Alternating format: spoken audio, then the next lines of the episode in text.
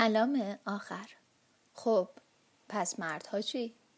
بانک لورد پوتون معمولا برای زنهایی دندان تیز می کند که تازه زایمان کرده اند اشتباه است اگر تصور کنیم برای تازه پدرها دندان تیز نمی کند. دست های لورد پوتون دراز است. به شوهرها هم می خورد. تازه تاثیرهای افسردگی پس از زایمان روی مردها ممکن است خیلی بیشتر از آن حدی باشد که فکر می کنیم.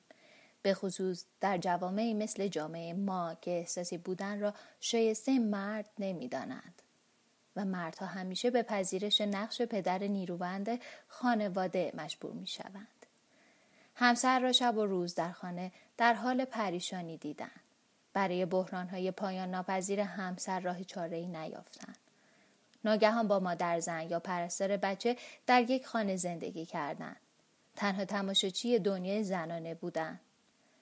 که کاملا داخلش نشده اند.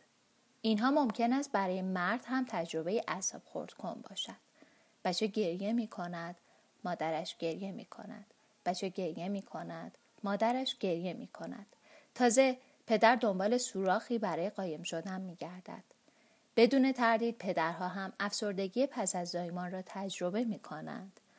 اما این موضوع کتابی کاملا متفاوت است.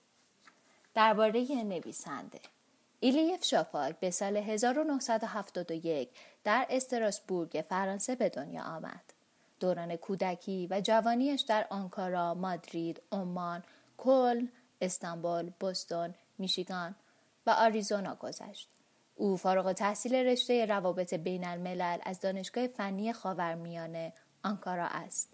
دوره کارشناسی ارشد را نیز در همان دانشگاه در رشته مطالعات زنا و دوره دکترا را در رشته علوم سیاسی به پایان رساند. اولین رمان ایلیف شاپاک با عنوان پنهان در سال 1998 جایزه بزرگ مولانا را برایش برمغان آورد. پس از آن رمان های آینه های شهر 1999 و محرم 2000 را به چاپ سپرد.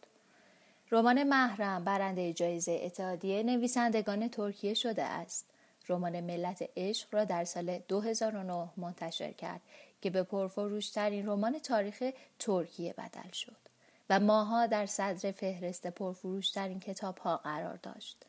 رمان های الیف شافاک را که به بیش از سی زبان ترجمه شده معتبرترین مؤسسات انتشاراتی دنیا مانند فاررا، اشتراوس اند گیرو، وایکینگ و پنگوئن منتشر می کند.